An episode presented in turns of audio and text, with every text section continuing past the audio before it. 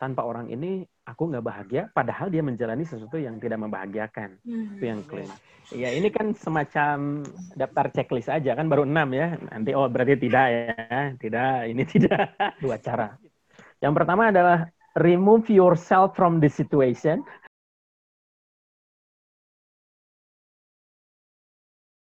channel Edupotensi ya. Nah, hari ini kita akan um, melakukan pembahasan yang sangat menarik ya. Kita akan membahas terkait toxic relationship gitu. Nah, sebetulnya ini adalah salah satu masalah yang um, sekarang itu sedang mengakar di masyarakat gitu ya, khususnya di remaja. Jadi ini akan pembahasannya akan menarik menarik sekali untuk diikuti. Nah hari ini saya bersama dengan Bapak pemerhati kehidupan, ada Bapak Ari Rahmat. Halo Bapak, selamat Halo, sore halo, di halo, sini halo. ya. Ya ya sama sore masih di negara yang sama. Di mana nih Pak? Masih di eh, kalau bahasa halusnya di Cicekap. Hmm, masih di Ya ya ya. Cimahi Cimahi. Nah, Gimana gimana nih? sebetulnya Pak, nih banyak yang ingin tahu ya, apa sih bedanya antara hubungan yang toksik gitu dan hubungan yang sebetulnya itu sehat gitu. Kita pengen tahu nih Pak iya, iya. jelas terkait itu. Ini pertanyaannya jadi langsung ya. Oh iya dong. Ya ya ya. Mulai dari pembahasan kita mulai langsung dari dari pertanyaan ya. Tapi ini memang jadi fenomena ya. Hmm. Fenomena dalam pengertian eh, kata toxic relationship itu banyak eh, beberapa bulan terakhir mungkin tahun ini jangan-jangan atau beberapa tahun eh 2019-an lah ya mungkin ya. Eh, toxic lu cenakan gitu kan. Iya, udah mulai Ah, banyak di, di masyarakat gitu ya bahasanya. Nah, eh, sebelum ke hubungan, nah ini pasti karena judulnya terdiri dari dua kata, frase ya, toxic relationship, hubungan yang toxic atau racun gitu ya, hubungan racun. Sebelum eh, kita janjian bertemu di sini, itu kebetulan eh, sedang mengikuti sejumlah lagu dan lagu yang pertama yang lagi tren tuh udah beberapa berapa mi- seminggu lebih dua minggu mungkin ya lagu yang pertama itu Lati tahu kan dari Oh Virginius iya, saya juga nonton itu dan kalau dilihat itu videonya sangat menginterpretasikan relate gitu ya dengan toxic relationship ini. ya itu juga eh, katanya kata Reza Arab dan lain-lain itu menyampaikan itu eh, menggambarkan tentang toxic relationship yang kedua no more I love yous No more I love you. Wah, kalau itu sepertinya wah Bapak pecinta lagu ini ya. Saya belum Ah. sempat dengar itu tapi kebetulan sangat menarik boleh diceritakan Pak itu kayak gimana? Iya iya iya. Mungkin karena tren terkait toxic relationship dan lagu judulnya itu No More I Love Yous. Yous pakai S ya. Jadi No More I Love You apostrof S. Jadi tidak ada lagi I love I love US gitu ya. Sehabis acara ini kayaknya saya langsung dengerin lagunya. Nah, nomor I love you yang di Hailey Stanfield itu eh, apa kalimatnya ya? No, no more I love you eh, until I'm okay. Nah, gitu tuh. Berarti pada saat I love you-nya itu sedang tidak oke. Nah, nanti kita masuk tuh.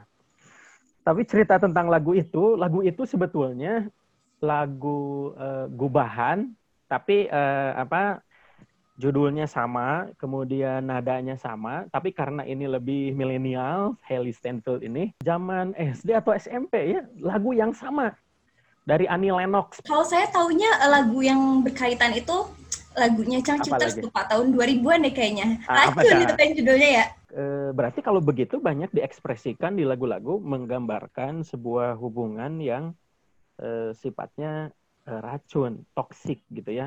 Eh, artinya ada satu yang eh, posisi korban dan satu yang men- eh, menjadi pelaku bagi eh, korban itu gitu ya pada pada sebuah relasi. Nah, ini menarik juga dari lagu-lagu tersebut itu kan gambaran fenomena sekarang dan akhirnya muncullah istilah toxic relation. Tadi pertanyaannya bagaimana yang sehat? Kalau ingin tahu yang sehat, gampang sih sebenarnya. Kita lihat yang sakitnya dulu nih. Nah, Gitu kan? Jadi yang sakitnya gimana? Pertama katanya ini diambil dari buku eh, Maiden siapa begitu ya. Yang pertama, you feel worse after spending time with this person. Nah, ngeri banget tuh. Jadi kita tuh udah bareng lama, eh ketemuan, setiap ketemu, beres ketemunya itu feel worse after Jadi spending time. Membuat Jadi ketika- tapi malah merasa buruk gitu. Iya, merasa buruk. Jadi setelah bareng teh kok jadi buruk gitu ya. After spending time teh kirain eh, apa kita tuh hidup itu senang-senang gitu. Tapi kok setelah beres tuh pikir-pikir pas sendiri kok situasinya nggak bisa diterima nih gitu. After spending time feeling worse, feeling feeling buruk lah gitu ya. Dan itu kan banyak kejadian ya. Eh, pernah di sana di klinik juga di belakang di ruangan itu menerima konseli ya klien yang dia seorang eh, suami yang suaminya itu punya istri yang istrinya itu selingkuh dengan empat orang dalam waktu bersamaan. Dan eh, yang yang suaminya feeling worse tapi tidak mau pisah gitu jadi ketika ketemunya itu yang dia imajinasikan pulang kerja dan segala macam bertemu istri dan segala macam tapi pada saat barengnya spending time-nya kok asa jadi buruk gitu tapi itu sudahnya eh, kasusnya udah selesai ya tapi itu contoh dari feel worse after spending time Hmm. tidak jadi lebih baik gitu. Yang kedua, eh, katanya you walk on eggshell. Jadi seperti kita itu kalau berhubungan, ini yang toksiknya ya, eh, seperti berjalan di cangkang telur. Kebayang nggak? Cangkang telur setipis apa? Hmm. Jadi mau mau berjalan tapi takut pecah gitu. Nggak mau bikin upset dia gitu, nggak mau bikin dia eh, kesel. Jadi kita jaga gitu ya. Aduh, kita kita tidak being eh, ourselves, tidak menjadi diri sendiri karena takut nanti takut dimarahin, takut ini. Jadi kayak berjalan di eggshell, eggshell ya di di tangkang telur. Itu betapa seremnya kan? Ya pasti eh, kemungkinan besar akan pecah juga kan. Hmm. Nah, gitu. Itu situasi yang kedua. Yang ketiga, ah, you look for excuse not to spend time together. Nah, ini berhubungan dengan yang pertama. Jadi, Anda atau kita mulai yang merasakan toksik ini mulai mencari-cari alasan untuk tidak spend time together. Hmm. Misalnya, Terus sok sibuk gitu so ya. sibuk. Sayang maaf nih mau syuting misalnya. Padahal enggak. gitu. itu cari-cari alasan. Maaf ya eh, hari ini nggak bisa sih sebenarnya oh, sibuk banget gitu. Padahal enggak itu cari-cari alasan. Itu bagian dari udah mulai ada ada gejala. Ya mungkin penyebabnya eh, banyak hal, tetapi kalau udah mulai cari-cari alasan secara intensif bisa jadi sedang dalam toxic relation. Yang keempat, eh, sering argue about little things. Ini kurang miring, sepatu itu harusnya disimpan di tempat sepatu yang rapi. Ini jadi argue tentang little things dan itu terjadi reguler. Ini yang keempat. Jadi sering berdebat pada hal-hal yang kecil. Yang kelima, kita yang kena yang toxic yang sedang menjalani toxic itu punya keyakinan bahwa dia punya eh, dia punya kebutuhan hadirnya orang yang bikin toxic itu lebih dari kebahagiaan yang harusnya dia peroleh. Kebayang nggak? Dengan kalimat eh, nggak apa-apa deh aku menderita, yang penting aku nggak kehilangan kamu. Eh, dah. Nah, seringnya itu seperti itu ya Pak ya. itu jadi sebuah belief atau keyakinan itu bahaya juga begitu ya. Tanpa orang ini aku nggak bahagia, padahal dia menjalani sesuatu yang tidak membahagiakan. Hmm. Itu yang kelima. Eh, serem juga ya. Kita Tapi itu sebetulnya hal yang wajar nih Pak. Malah, saya tuh sering gitu menemukan Iya, orang-orang yang memang seperti itu gitu. Jadi Iya, iya. sebetulnya mereka sadar bahwa hubungan ini tidak sehat lagi gitu. Tapi Iya, iya, iya, mereka iya. tidak berusaha untuk lepas dari hubungan itu. Eh, demi apa gitu kan. ya itu, ah, tapi ada yang begitu artinya kan. Kayak yang keenam, eh, sering kalau dalam eh, relasi itu mengalami high and lows like roller coaster. Jadi naik turun naik turun. Deg-degan ini tuh lagi senang senang atau enggak? Nanti tiba-tiba baru aja lima menit yang lalu senang ini udah sedih Langsung berantem lagi udah gitu. berantem lagi kan itu jadi experience roller coaster experience gitu yang kadang di atas senang pas diturunkan di bawah ngegejretnya minta ampun gitu nah itu yang keenam sampai yang keenam ini ada pengalaman nggak? Kebetulan pasangan saya sangat baik, Pak. Oh, alhamdulillah ya. Belum ya, pernah ya, ya. mengalami itu. Jadi sebenarnya di sini saya sebagai host dan sambil belajar juga, oh, belajar iya. agar tidak mengalami itu gitu ya. Ini Atau kan bahkan ada... belajar untuk tidak menjadi pelaku gitu ya, Pak. Iya, ini kan semacam daftar checklist aja kan baru enam ya. Nanti oh berarti tidak ya, tidak, ini tidak, gitu ya. Belum ada, okay. belum ada. Belum, oke. Okay. Yang ketujuh, Uh, katanya yang ketujuh itu menghindari kadang eh, kadang-kadang memilih dipaksa untuk memilih antara pekerjaan, keluarga dan sahabat. Nah, itu sudah terus toksik. Hmm, iya, biasanya, ih kamu tuh sayang aku atau sayang kerjaan kamu sih gitu ya. Nah, kamu tuh sayang iya. aku atau sayang game sih. Nah, biasanya oh udah mulai keluar kata-kata itu itu sebetulnya ciri ya, Pak ya. Ya, ciri itu, udah ciri itu. Kamu kok nggak ngerti sih? Jadi salah aku, salah teman-teman gue, keluarga gue. Jadi itu ada proses dipisahkan, Bu, dipaksa untuk berpisah dan dipaksa untuk memilih sehingga jauh dari keluarga, teman, sahabat. Fokusnya ke yang toksik itu. Gitu. Itu yang ketujuh. Mudah-mudahan enggak juga ya. Atau yang lagi lagi lagi checklist ya. Nah, yang kedelapan saban hari katanya complain about relation. Jadi saban hari itu sebetulnya komplain. Tapi tidak ada langkah-langkah untuk mengubah. Gitu. Itu sedang kena toksik banget tuh. Hmm. Uh, jadi uh, ngeluh gitu. Ya biasanya orang kan kita uh, kalau ada saluran katarsis, kemudian si pasangan kita adalah sumber uh, problemnya, pasti kita katarsis ke yang lain. Misalnya ya, yang lain, misalnya kedatang ke Edu Potensia, complain about relation yang sedang dijalani. Uh, nah, komplainnya itu, tapi tidak ada meng, tidak menghasilkan langkah-langkah untuk mengubahnya gitu.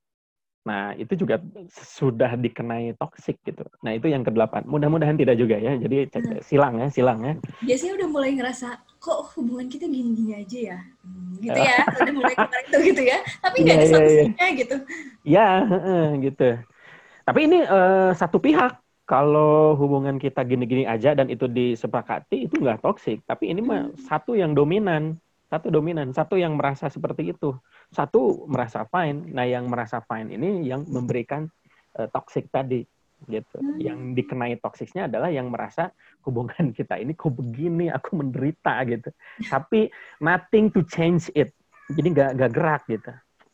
Oke, okay, nah itu yang delapan. Mudah-mudahan enggak ya. Kemudian yang berikutnya, sulit mengambil keputusan dan ketika mengambil keputusan selalu dipengaruhi oleh si orang uh, toksik ini. Itu yang kesembilan. Sangat mempengaruhi sama kehidupan kita ya Pak ya. Kalau sampai nah. kayak gitu kan berarti sulit mengambil keputusan karir mungkin ke pendidikan juga gitu. Wah banyak banyak. Jadi dalam seluruh aspek kehidupan jadi terkekang kan pengambilan keputusan selalu harus lapor atau merasa tidak enak harus jadi tidak ya tadi tidak tidak lama-lama karena toksik mungkin racun ya masuk. Jadi si orang yang dikenai toksik itu tidak menjadi dirinya lagi. Ya karena banyak pengaruh pengaruh. Jadi too many influence tidak tumbuh. Yang sepuluh, nah ini yang sepuluh nih. Nggak kerasa ya, udah sepuluh lagi. Iya, ya udah sepuluh lagi. Uh, masing-masing punya momen yang lebih menyenangkan dibandingkan bersama uh, menghabiskan waktu bersama. Itu yang ke sepuluh tuh. Jadi udah kalau, ada hal lain yang bikin nyaman ya. Biasanya ya. pelarian itu ke games atau ke temen biasanya bisa, ya. Uh, dibandingkan ya dan itu lebih menyenangkan dibandingkan spending time dengan uh, yang kita uh, sedang berhubungan begitu. Yang berikutnya ini nih, um, ah, nah lama-lama ini dampaknya nih ya, your self esteem got flushed down the toilet. self esteemnya kayak uh, dibuang dipijit toilet itu plusnya ya, gitu ya.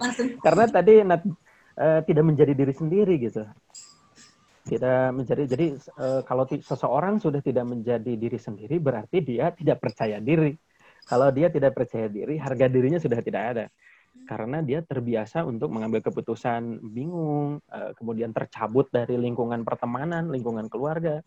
Dan uh, ya kasihan juga ya Nah, ya mungkin sama pasangannya juga kadang diposisikan menjadi orang yang tidak berharga, kurang dihargain. Gitu. Nah, itu. Lalu ditekan itu. Nah, itu dampaknya pada harga dirinya, diserang begitu kan. Ada masukan yang terus-menerus sehingga wajar harga diri eh, plus away, plus down to the toilet.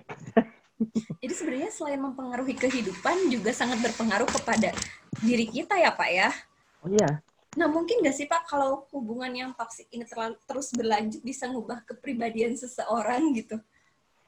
Ngubah kepribadian, wah jauh sih kalau ngubah kepribadian. Tapi kalau ini bertahan dan sifatnya toksik yang meresap terus jadi apa ya, uh, sifatnya destruktif, merusak, bisa jadi mungkin kepribadian hmm. yang tadi percaya diri, kemudian uh, hidup itu indah, jadi suram dan kesuraman itu membawa perilaku-perilaku buruk. Hmm. Uh, jadi karakter negatif ke orang yang di sekitar bukan pada orang yang menjadi toksiknya. Nah, karena ada kasus juga seperti ini Pak. Misalkan Ngeri. Uh, dia tuh dulu sama pacarnya ditoksikin tuh Pak. Jadi pacarnya yang toksik gitu. Hmm. Dia sebagai korban kemudian setelah berhasil berpisah gitu. Nah, ketika dia menjalin hubungan dengan orang lain malah dia yang melakukan itu kepada pacarnya. Ah, ini mirip-mirip bully ya. Nah, iya. Mirip. Bisa Karena itu. dari baca-baca di konsepnya juga ada dominance. Dominance di salah satu pihak tadi. Yang dominance kan bully juga prinsipnya dari dominance ke yang punya weakness. Itu terjadi bully. Nah, ini juga toxic juga yang dominance ke yang uh, lemah, weak gitu. Sehingga dia toksiknya turun gitu. Nah, ketika ini menerima pengalaman yang sama, tidak menutup kemungkinan tadi kejadiannya. Jadi melakukan hal yang sama ke uh, yang lain. Bisa jadi di keluarganya, di mana, di persahabatnya atau apa. Padahal gara-gara orang toksik ini.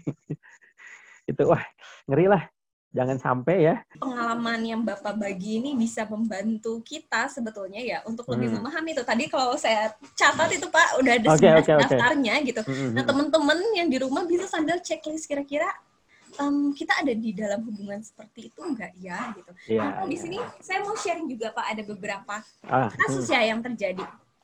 Salah satunya itu yang mungkin tadi Bapak udah singgung juga di awal gitu. Ketika mereka sudah menjalin hubungan lama gitu cukup lama waktunya gitu kemudian uh, udah mulai ada nih kesadaran bahwa sebetulnya ada yang salah dengan hubungan ini tapi akhirnya salah satunya itu tidak memutuskan untuk mengakhiri hubungannya karena merasa sudah terlalu terbiasa dengan hubungannya seperti itu itu menurut pandangan bapak bagaimana pak? Ya itu mirip apa ya mencintai seseorang sepenuh hati, tapi di malam-malam tertentu air berlinang air berlinang air mata. ya eh, apa namanya situasi itu karena sudah terikat penuh, jadi over attachment kemelekatannya itu terlalu tinggi, apalagi yang sifat-sifat yang apa ya eh, terlalu cemas dengan eh, harga dirinya hancur kan. Jadi dia cemas hanya ini satu-satunya yang dia bisa bersama. Dengan situasi seperti itu dia untuk melompat pagar itu juga jadi tidak percaya diri. Sehingga pilihannya adalah menyiksa dirinya menjalani kehidupan semacam itu. Nah, ini perlu uh, di framing ya kalau bahasa kita ya di framing. Tapi itu mirip uh, kita me me membiarkan ikatan yang membuat sesak dada itu ada tuh di lagu yang uh, tadi nomor I Love You itu. Hmm. itu hard to breathe. Jadi sulit jadi paru-parunya sulit bernapas tapi dengan sisa napas yang ada dia masih tetap bertahan dengan situasi itu kan uh, salah ya harusnya bisa bangkit. Nah memang ada dua cara untuk menghadapi itu sekaligus menjawab yang tadi ya. Dua cara. Yang pertama adalah remove yourself from the situation. Sudah keluar gitu tapi ini butuh uh, mindset, butuh courage ya, keberanian apa dan segala macam untuk remove yourself from that situation. Keluar harus keluar. Kita akan keluar. Cuma ada juga uh, change the dynamic of the relationship katanya. Rubah dinamika hubungannya dirubah. dengan cara mengekspresikan kepada pasangan, mengkomunikasikan dan menyepakati hal-hal yang mungkin selama ini dirasa toksik yang tadi baru disampaikan gitu. Oh, aku sebenarnya aku tuh begini ya, begini begini. Tapi harus komitmen dulu di awal kan. Saya tuh begini, tidak bisa begini, tidak bisa begitu. Karena memang pada saat uh, orang membangun hubungan pada saat pertama kali, kebayangnya kan indah-indah dulu ya. Dan yang indah-indahnya itu membutakan, bukan membutakan, me menghalangi hal-hal yang penting yang seharusnya dibicarakan sejak awal. Sehingga nanti simpulannya tuh, ah jalani aja dulu deh. Udah ngerasa begini, ini masih di jalan juga, ya, jalani aja dulu lagi. Gitu kan. jalani, jalani, tapi udah kitanya udah kena toksik yang dalam gitu. Nah, jadi gitu, jadi yang pertama benar-benar cut dan itu butuh benar-benar courage keyakinan yang dan kalau butuh bantuan tentu saja edu potensi akan memfasilitasi untuk bagian itu. Oke. Siapa tahu nanti teman-teman yang mengalami hal serupa ini bisa menghubungi Bapak Ari Rahmat nih ya oh. untuk menyelesaikan masalahnya. Nah itu yeah, Pak iya. berarti uh, salah satu caranya itu dengan membangun komunikasi ya dengan pasangan mm -hmm. kita. Kalau kita merasa bahwa uh, ya ini harus dipertahankan dan masih bisa dipertahankan. Yeah. Gitu. Nah Pak, saya menemukan lagi kasus mm. yang kedua di sini kasusnya um, orang itu merasa bahwa hanya pasangannya saja yang berkembang, sedangkan dia tidak berkembang. Itu masuk ke toxic, yang seperti itu. Ya, itu tuh ada uh, kalau tadi yang sempat saya baca juga, itu ada kompetisi itu di situ tuh. Ada kompetisi. Saya aku kemarin udah begini loh, ini ini ini. Nah, yang yang yang satunya merasa tidak senang dengan keberhasilan itu. Kemudian aku udah begini, akhirnya terjadi uh, percakapan yang little things tadi. Nah itu uh, kalau yang satu sudah dominan dan saya udah begini begini begini dan kita hanya tidak yang satunya oh udah begini itu menghukum diri kemudian ya udah kamu mah bagus bisa begini begini nah yang satunya tidak membuat grow pasangannya ya itu sama itu toksik juga benar-benar itu juga salah satu yang saya baca jadi itu sama dengan uh, ada kompetisi. Sayangnya ya uh, dalam sebuah hubungan itu kenapa harus ada kompetisi bukannya saling membangun gitu kan? Itu kan yang uh, harapan kita Uh, saya pernah ada kasus di mana ya? Oh, bukan di ruang klinik di sana, di klinik yang lain. itu ada salah seorang pejabat negara lah uh, datang, dia sudah berusia berumur kemudian dia menyampaikan dia banyak masalah terkait dengan pasangannya tetapi eh, yang utamanya ternyata dia menyesali dia sudah menikah lagi dengan eh, istri yang pertamanya meninggal dia hmm. menikah lagi karena dia pikir dengan menikah lagi ada yang dititip eh, bisa menitipkan diri ke pasangan gitu hmm. ya ada saya sebetulnya udah dua karena gini gini gini eh, anak ada dan segala macam ini menikah hanya untuk menitipkan diri aja kemudian dijodohkan karena proses perjodohan yang eh, sangat cepat tanpa bagaimana dan apa merumuskan visi apa keinginan masing-masing seperti itu akhirnya uh, si pasangannya ini membuat toksik ke dirinya. Nah, ketika ber, berpasangan dengan dirinya dia uh, jadi pejabatnya jadi kacau pekerjaannya pada segala macam. Itu artinya dia tidak berkembang kan gara-gara uh, si pasangannya ini. Jadi bisa jadi menghambat perkembangan atau menghentikan perkembangan atau menurunkan perkembangan uh, diri kita sendiri gara-gara hubungan itu gitu. Nah, mudah-mudahan kita semua dihindarkan dari gitu. Sepengen ya. Jadi kalau masuk ke filsafat ini sudah filsafat idealisme. Cinta bukan pada fisik, tapi sudah pada spiritualnya gitu. Uh, nah di itu. Nah cuma sayangnya tadi over attachment juga bahaya nih Nah, orang yang dikenai toksik itu orang ketergantungan pada pasangannya, walaupun pasangannya itu toksik, meracuni, melukai, me menghancurkan gitu ya.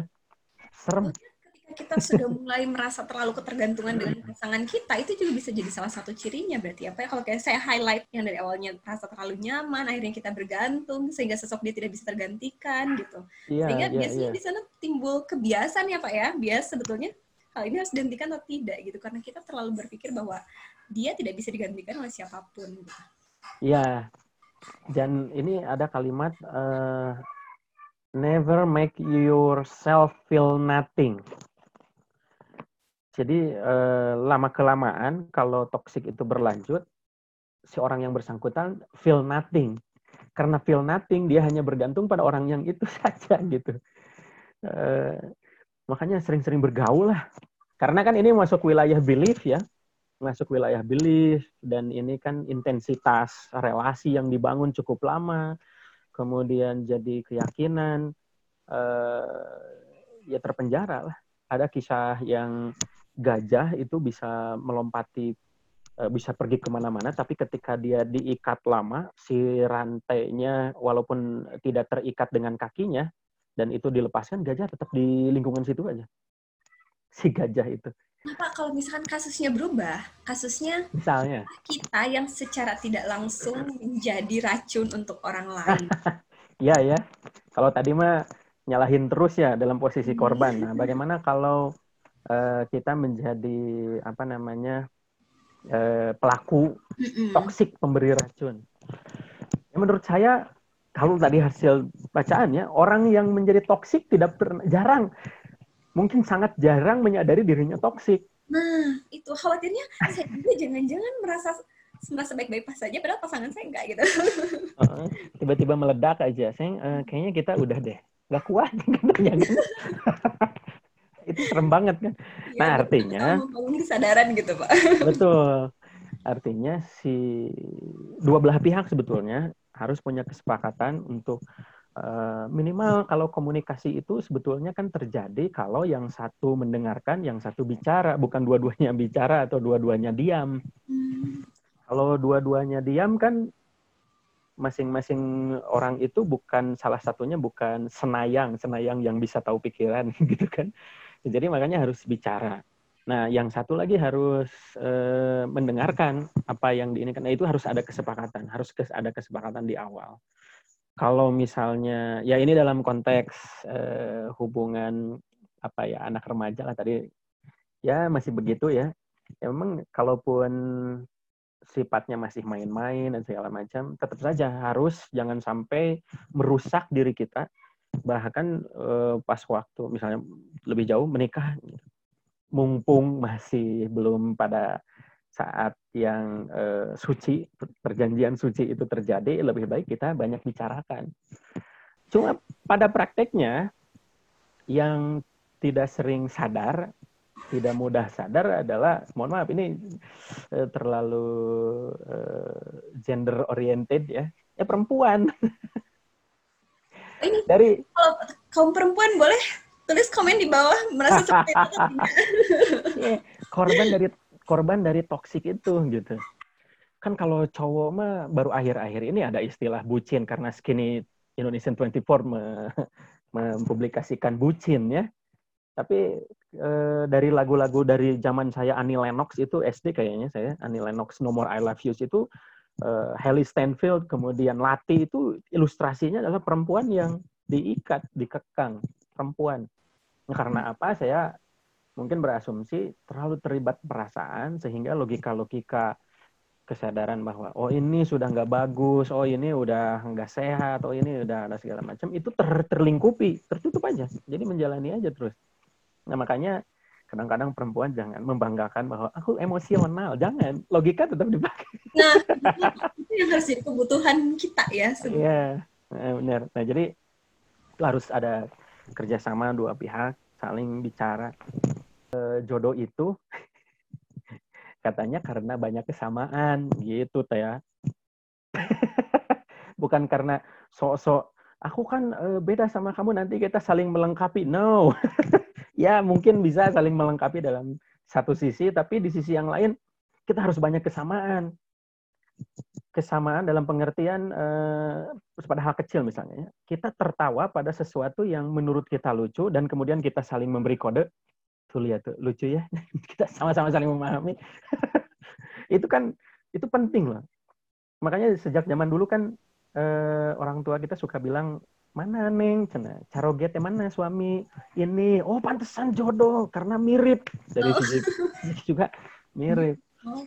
bayangkan kan kalau pembicaraan eh, sebuah pasangan ya eh, satu orang bicaranya tentang apa satu orang bicaranya apa kan nggak ada kesamaan sayang aku mau nonton Persib oh tapi aku Persija gimana ya udah itu jadi malah berantem karena hal-hal kecil yang tadi ciri di awal iya, ya. itu serem. Perbedaan. Ya, gitulah. Tapi ini menarik ya. eh, Kenapa ya ilustrasi Lati? eh, coba deh dari perspektif perempuan. Nah, iya sih Pak, saya juga Kenapa ya? lihat video karena kalau yang saya lihat ya dalam sebuah hubungan ya biasanya nah contohnya aja kalau misalnya kita lihat eh, contoh kasus yang banyak terjadi di kita gitu ya kekerasan Pak di dalam rumah tangga gitu ya KDRT itu kan kebanyakan korbannya perempuan itu kebanyakan gitu ya Hmm. Karena mungkin satu gitu eh, perempuan kalau secara fisik ya lemah gitu ya daripada laki-laki lalu mungkin kedua ketegasan juga berpengaruh nggak sih Pak? Kalau perempuan biasanya kan banyak pertimbangan gitu. Untuk memutuskan hubungan atau melanjutkan hubungan itu banyak pertimbangan gitu. Oh iya. Karena tanggung jawab kepada dirinya, kepada anaknya, atau bahkan kepada keluarganya gitu. Karena tidak ada ketegasan itu yang akhirnya mungkin kita menempatkan diri kita menjadi seorang korban. Dan eh, kadang-kadang membiarkan dirinya menjadi korban eh, dalam waktu yang lama, gitu ya. Hmm. Makanya di sini butuh asertif sih. Ketika ada kesadaran, oh ini sudah tidak baik, apa dan segala macam, tegas saja menyampaikan gitu. Walaupun tentu saja ini butuh sekali lagi butuh logika yang dominan dibandingkan perasaan. takut ini, takut ada perasaan kalau sudah terlalu dominan untuk membicarakan hal-hal yang logis bisa bahaya kan. Nah, oleh karena itu sikap asertif tegas mengatakan no when you are not into it gitu. Katakan tidak pada korupsi bukan ya? Katakan tidak ketika kamu memang benar-benar tidak gitu. Pertimbangan eh, perempuan begini ya. Sebetulnya itu tergantung dua-duanya ya. Pertama dari perempuannya tadi terlalu dominan perasaan. Yang kedua dari laki-lakinya juga dia tidak sensitif. Hmm. Makanya bagus tuh yang laki-laki sensitif itu bagus juga. Perlu sensitivitas. Kenapa disebut gentleman? Gentleman. Gentle kan lembut. Kalau orang yang lembut itu berarti sensitif. Sensitif dia memahami apa dia perasa dia mengerti kemudian memperlakukan eh, di situ ada kan lah di apa di konsepnya itu toxic itu ada ignorance ada pengabaian tapi enggak ini harus yang sehat itu yang eh, pemahami itu yang cowoknya itu penuh perhatian gitu pada hal-hal kecil makanya dia gentleman semoga gentleman pasangan saya ya Oke, amin Pak. Nah Pak, eh, ada juga nih Pak, kasusnya seperti ini ya. Eh, ini sih yang sudah berumah tangga. Jadi Hmm. ada seorang perempuan yang akhirnya memilih untuk dimadu gitu oleh suaminya karena itu menjadi keputusan suaminya gitu ingin dan dia tidak bisa memutuskan hubungan gitu walaupun eh, dia merasa diperlakukan tidak adil gitu tidak mendapat haknya tapi karena dia merasa bahwa saya udah punya anak kemudian juga eh, saya tidak mungkin gitu membuat keluarga saya sedih dengan percaya perceraian gitu. Dan nanti siapa yang akan membiayai anak-anak saya gitu? Kan biasanya itu yang menjadi pertimbangan. Kenapa akhirnya kita tidak memilih berpisah dari pasangan kita. Padahal jelas itu merusak diri kita gitu yang tadi yang bapak bilang kalau sudah mulai merusak gitu. Nah itu. Ya. untuk di akhir nih Pak, saya pengen berkaitan dengan kasus itu, eh, Bapak memberikan semangat gitu ya kepada pemirsa kita yang mungkin eh, menjadi korban ataupun menjauhi dari hubungan toksik itu, untuk berhenti dari toksik itu alasannya kenapa? Kita harus berhenti dari hubungan yang toksik? Ya, yang pertama love yourself, cintai diri sendiri dulu. Nah makanya cintai diri, hargai diri sendiri, hargai diri dulu sebelum kita mau orang lain gimana dan segala macam. Kalau sudah menghargai diri kan bisa mengekspresikan. Saya aku sebenarnya nggak suka kayak begini. Kemudian aku pengen kita bicara untuk masa depan kita apa dan segala macam. Aku nggak pengen gini gini gini disampaikan asertif gitu ya.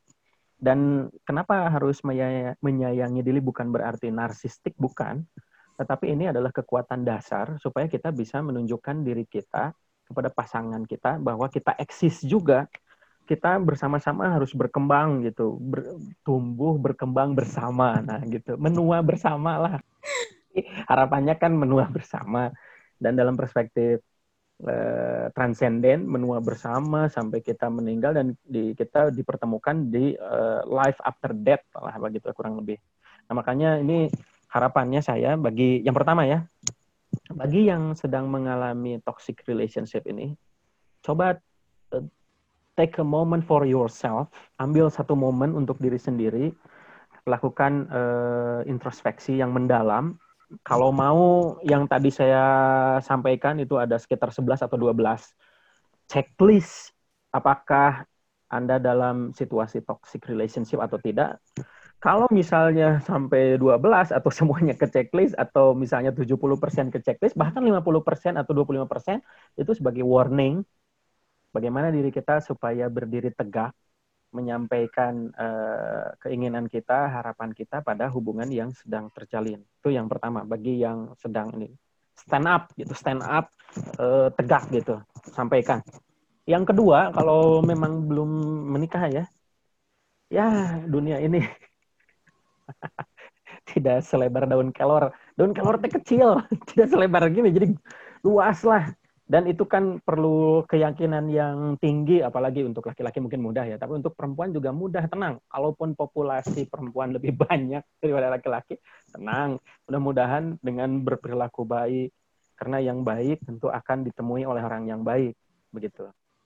Nah itu untuk yang pertama. Yang kedua untuk yang mungkin sekarang eh, sudah menikah pada segala macam ya perceraian itu adalah salah satu yang sangat dibenci kan. Nah, kita harus bisa flashback menarik mundur, menarik mundur, menarik mundur pada saat kita merancang pernikahan misalnya, pada saat kita uh, berhubungan apa dan segala macam menikmati spend time together yang kita sebelum jadi toxic itu harus di recall ulang, harus di recall dan disegarkan. Jadi kalau komputer itu harus ada refresh, di refresh lagi, di refresh. Jadi harus doing something new supaya tidak jenuh. Kalau sudah jenuh kan resikonya salah satunya bisa mencari aktivitas sendiri, dominan, akhirnya gitu lagi, toksik lagi, dan seterusnya.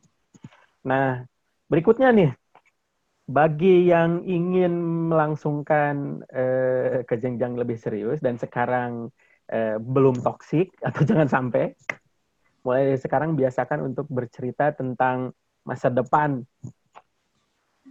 Cerita tentang masa depan intinya kita harus mampu berkomunikasi dari awal, bukan membuat ya itu kalau profesional melibatkan ahli hukum membuat perjanjian pernikahan ya.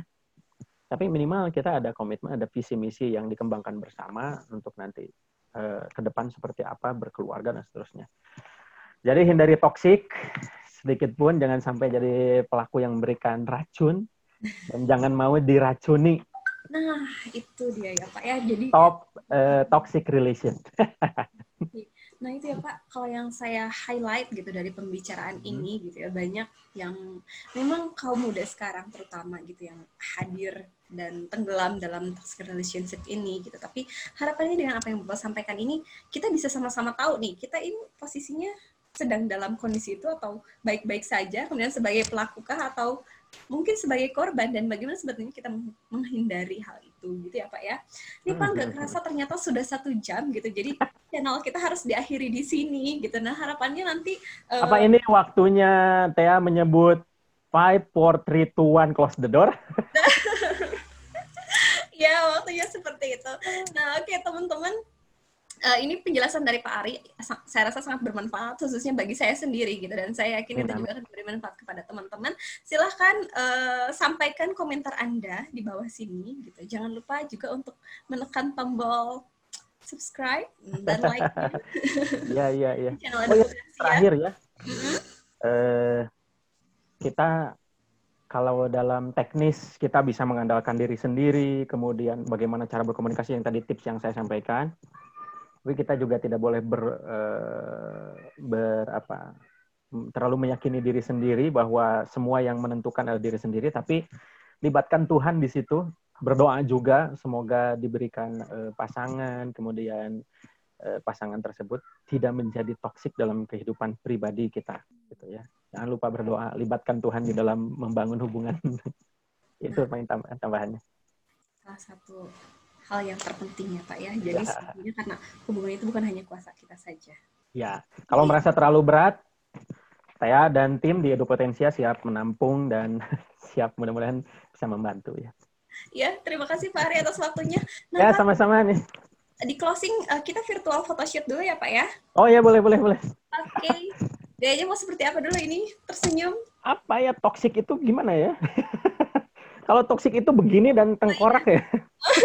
ya ya biasanya seperti ini. Tapi ini tangan iya, saya iya. dikit, satu lagi gimana nih? Gimana so? Masa kita mau kampanyekan toksik begini?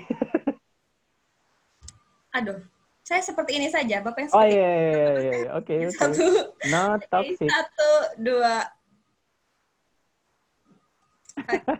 Terima kasih Bapak. Udah, ya, ya, ya, ya. Sampai jumpa Sukses di buat semuanya. The Potential Channel berikutnya. Calon, calon, calon. Terima kasih. Wassalamualaikum warahmatullahi wabarakatuh. Waalaikumsalam warahmatullahi wabarakatuh.